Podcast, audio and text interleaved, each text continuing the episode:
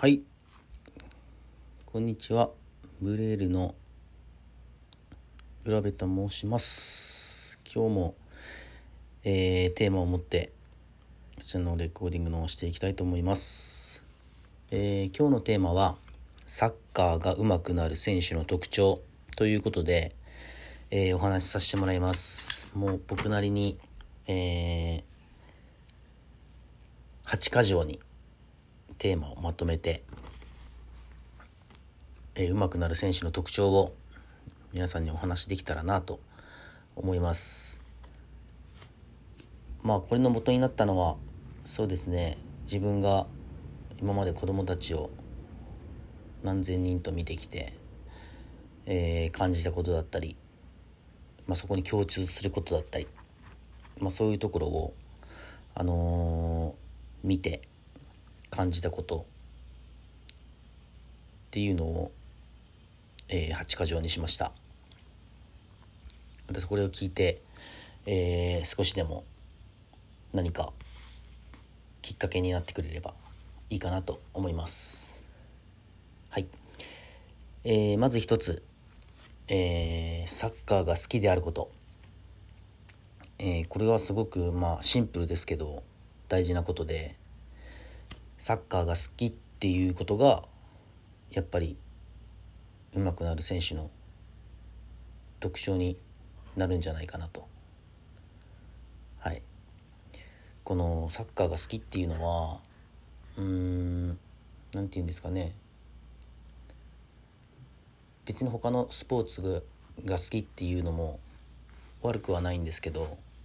そのやっぱりサッカーにかける思いだとかこの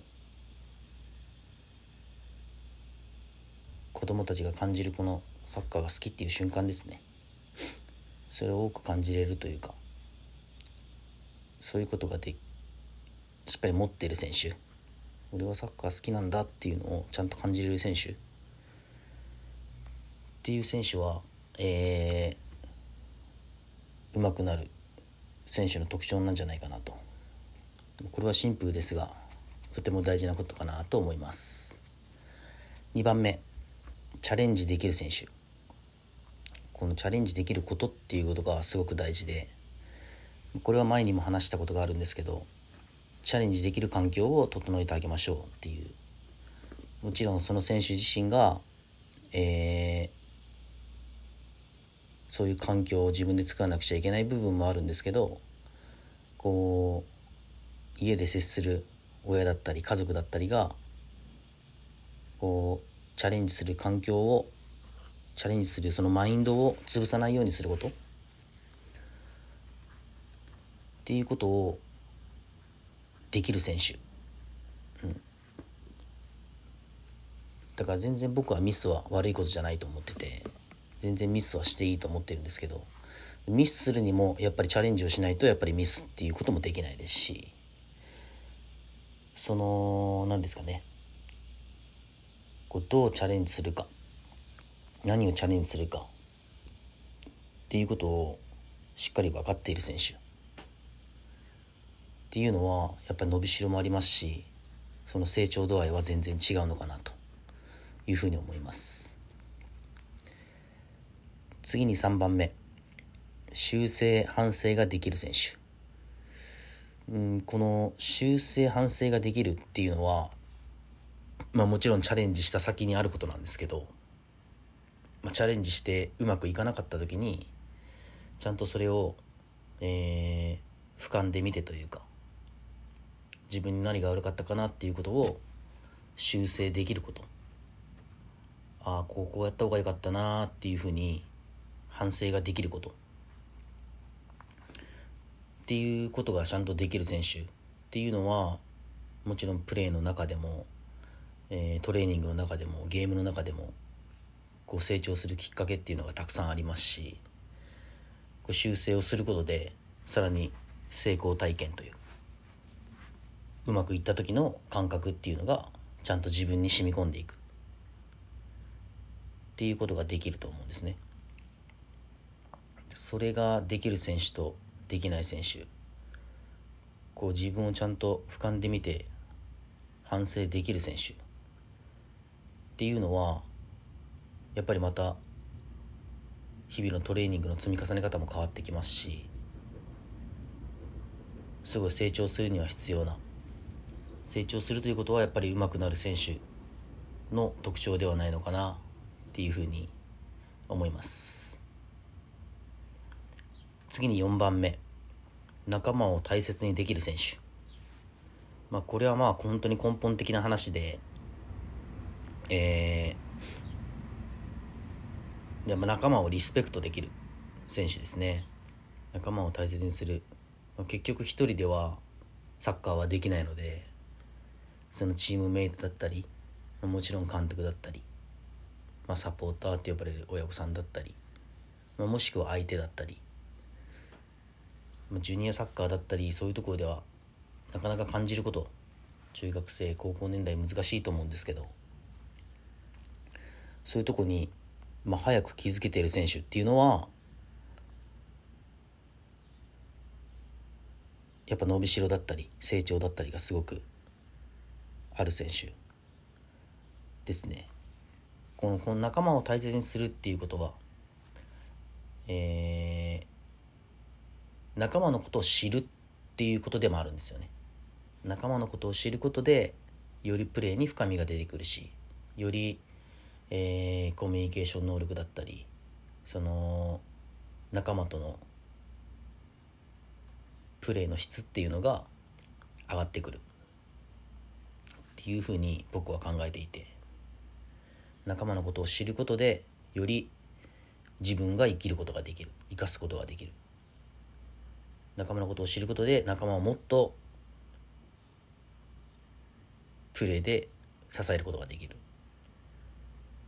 まあ、本当それの繰り返しが、まあ、自分だったりチームだったりを強くすること、まあ、それができる選手っていうのはやはり上手くなる。選手の特徴。うまい選手の特徴。っていうふうに僕は思っています。5番目。これは素直である選手。まあ素直っていうことはやっぱりすごく大事なことなんですけどうんそれこそ指導者だったり、まあ、監督コーチ、まあ、親の言うこともそうですけど、まあ、素直にしっかり受け入れることができること、まあ、どんどん年も上がってくればそこに自分のフィルターを通してだったり、えー、考えを持ってだったりこう噛み砕くことができるんですけどやっぱそれができないそれができないっていうわけではないですけどそれをするのがやっぱりまだ難しいジュニア年代の子たちに関してはやっぱりそこを素直に自分の足らないことだったり自分に必要なことを助言してくれる声っていうのを素直に聞くこと。それはもちろんチームメイトのこ言葉かもしれないし、えー、指導者親の言葉だかもしれないんですけどそれをうんそうですね。極端に言うとうるさいって言って聞かないのかああそういう考え方もあるなと。ああそうなんだって聞ける選手かっていうのでは全然今後のその伸びしろが違うというか。そういうちゃんと聞き入れられる素直にこう体現できるというか言ったことをこううまく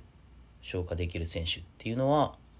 うまくなる選手の特徴なのかなっていうふうに思います。6番目。これは負けず嫌いである選手。この負けず嫌いっていうことがもうすごく大事で。あとは僕がちょっと思っているのはこの負けず嫌いっていうのをこう解釈を間違っちゃうというかこう負けを認めないことだったり何て言うんですかね。この負けたっていうことを受け入れない選手のことを負けず嫌いっていうんではなくて負けず嫌いっていうことはこの負けっていうことをちゃんと受け入れた中で次にどう生かしていくかっていうことを考えられる選手。これがすごく大事なことで負けないために次負けないためにどうしたらいいかっていうことを考えられる選手。これを負けず嫌いっていうふうに僕は位置づけしていて考えているんですけど。やっぱり自分の過去を遡ってもやっぱり今上でプレーしている高いレベルでプレーしている選手っていうのはやっぱみんな負けず嫌いでしたしうん負けてもいいやと思ってプレーしている選手なんて一人もいなかったなと思います。うん。そうですね。まあその表現方法がまあそれこそ泣いてしまったりだとか怒ってしまったりだとかっていう部分はありましたけどでも結局自分が上手くなるためにどうしたらいいかっていうのをその後ちゃんと考えてたなっていう。負けた時にちゃんとそれを受け入れて次に生かしてたなっていう印象がすごく強いです。やっぱそういう選手はうんそうですね当時小学生とかでしたけどこう社会人の自分から見てもすごくリスペクトできる部分がありましたしこう学ぶ部分はすごく多かったのかなと思います。そういう点でもやっぱり負けず嫌いであることっていうのはやっぱ上手くなる選手の特徴なのかなっていうふうに思いました。次に7番目。ライバルがいること。ライバルがいる選手。これもすごく僕は大事な要素だなと思ってて自分も小学校中学校高校と、まあ、もちろん今社会人になってもそうですけどやっぱり自分のチームだったりにライバルっていう存在がやっぱいるんですね。それはすごく大事なことで、まあ、本当に負けたくないその選手に負けたくないっていう意地の部分もありますしでも味方になった時にこんなに頼もしいと思う仲間はいないなっていう部分だったりもありますしただやっぱりその選手に負けたくない。比べろっていうことじゃないんですけどその選手と比べろってことじゃないんですけどこうお互い意識し合ってこううまくなれるそういう関係性がある選手っていうのがチームにいたりだとか、まあ、他チームにいたりだとかっていうのはすごくその選手にとってうまくなれる環境なのかなと思います。まあそのそうですね。いつもやっぱりこう刺激をくれるというかこう立ち止まらせてくれないというかそういう意味でもこうライバルがライバルの設定っていうのもまたちょっと難しいんですけどもちろん自分のライバルの設定はいつも自分よりちょっと上手い選手というかまあちょっとっていうよりはそうですね。もうあんまり上手すぎると憧れになっちゃうのでそういう選手がいることもすごく大事なんですけどライバルっていう部分でこいつには絶対に負けたくないなっていう選手がやっぱり近くにいること。そういう環境に身を置いていること。っていうのはすごく上手くなる選手の特徴として必要な部分なのかなっていうふうに思います。そして8番目、まあ、これが自分の中では一番伝えたいことというか一番フォーカスしたい部分ではあるんですけどやる矢印を自分に向けることができる選手、まあ、これは本当にうーんそうですね。自分も学生年代できなかったからなおさら社会人になって身にしみて、まあ、指導者になって感じることなんですけど矢印をやはり自分に向けることができる選手っていうのはこう多責にしないというか常に自責として考えていられるっていう他人軸で動かないっていうことですね。誰々がダメだったから誰々のせいでっていう発信をする選手っていうのはやはりどっかで、まあ、さっきも言ったように負けを認めてないっていうこともそうですしうまくいかないことに対しての対処ができていないというか、まあ、結局僕らからしたらそれを言っても意味がないというか全然プラスには向かわないネガティブな状況しか作らないっていう状況なんですけどやはり自分に矢印が向いてないとやっぱ原因だったりこの反省すべき点を仲間に向けてしまう相手に向けてしまう矢印を外に向けてしまうことでより自分のこう責任というか重圧から逃げてしまっているっていう部分があるのかなと思います。そのやはり矢印を自分に向けてああここうまくいかなかった時に俺はどうしたらよかったんだろうなとかここをこうやってやった方がもっと良くなったらいいなとか自分にまず矢印を向けてその時自分に何ができたかっていうことをしっかり考えられる選手っていうのが、うん、すごく大事なのかなと。これもその自分が昔経験したことでそう社会人対、えー、小学生中学生でそれこそミニゲームの試合をしてる時にまあもちろんしょ社会人のチームが勝つんですけど、まあ、そうなった時にやっぱ相手が強いからとかあいつができなかったからっつっていう選手といや自分はもっとこういうことができたなああいうことができたなっていう選手とではその後の取り組み方が全然違うというかまあ一旦そこではやっぱりみんなの前でいやあいつのせいでっていう選手はいましたけどでも結局振り返った時にその後自分でいや俺はああいうとこでゴールが決めなかったから負けたんだっていう、まあ、いい意味で自分のせいでって考えれる選手っていうのはやっぱ上に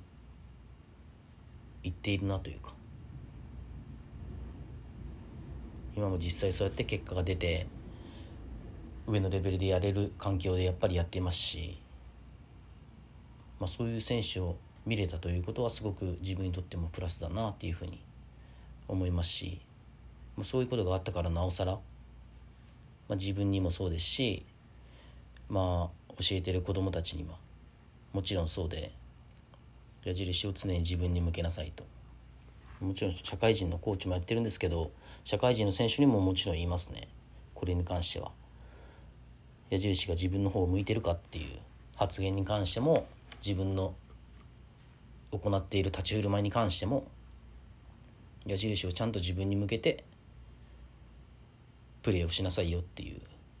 考えることをしなさいよっていうことはよく自分が言うことではあるとあるんですね。まあ、そういうことができる選手っていうのはやっぱり自然とというかうまくなるチャンスを見逃さないというか成長する選手のすごい特徴なんじゃないかなっていうふうに思います。まあこの自分の中では思い当たる8個の事柄、えー、1番サッカーが好きであること2番チャレンジできる選手であること3番修正反省ができる選手であること4番仲間を大切にできる選手であること。5番素直である選手であること。6番負けず嫌いな選手であること。7番ライバルがいる環境でプレーができる選手であること、まあ、8番矢印を自分に向けることができる選手であること。っていうこの大きくまあ、自分が見てこの8個のことっていうのをすごい意識してというか、まあ、もちろん今この中の3つしかできていませんとか5つしかできていません1つしかできていませんっていうことがあってももちろん僕はいいと思うしそこからどう気がついてこう周りのサポートもありながらこれを2個3個4個5個6個7個8個っていうふうに増やしていけることがもちろん今はうまくいかない選手でもうまくなるためのこうきっかけになると思いますのでまたこういうこともあったなとこういうこともちょっと意識してみようって思うだけで全然変わってくると思いますのでちょっと気にしていただけたらなと思います。はい。まあ、今日お話しさせてもらったサッカーが上手くなる選手の特徴。まあサッカーが上手かった上手くなった選手の特徴でもあるんですけど、まあ、自分の経験上お話しさせてもらいました。はい、まあそうですね。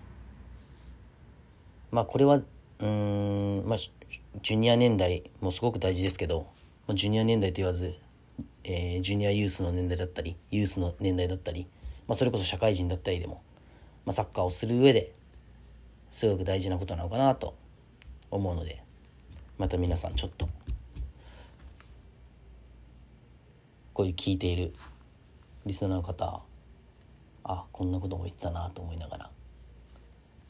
プレーだったり指導者の方はあこういうことを言ってる人いたなって思いながら何かのきっかけになってくれればいいなと思います。はい。今日はサッカーが上手くなる選手の特徴で話しさせてもらいました。ありがとうございました。また皆さんとお話できるのを楽しみにしています。失礼します。ありがとうございました。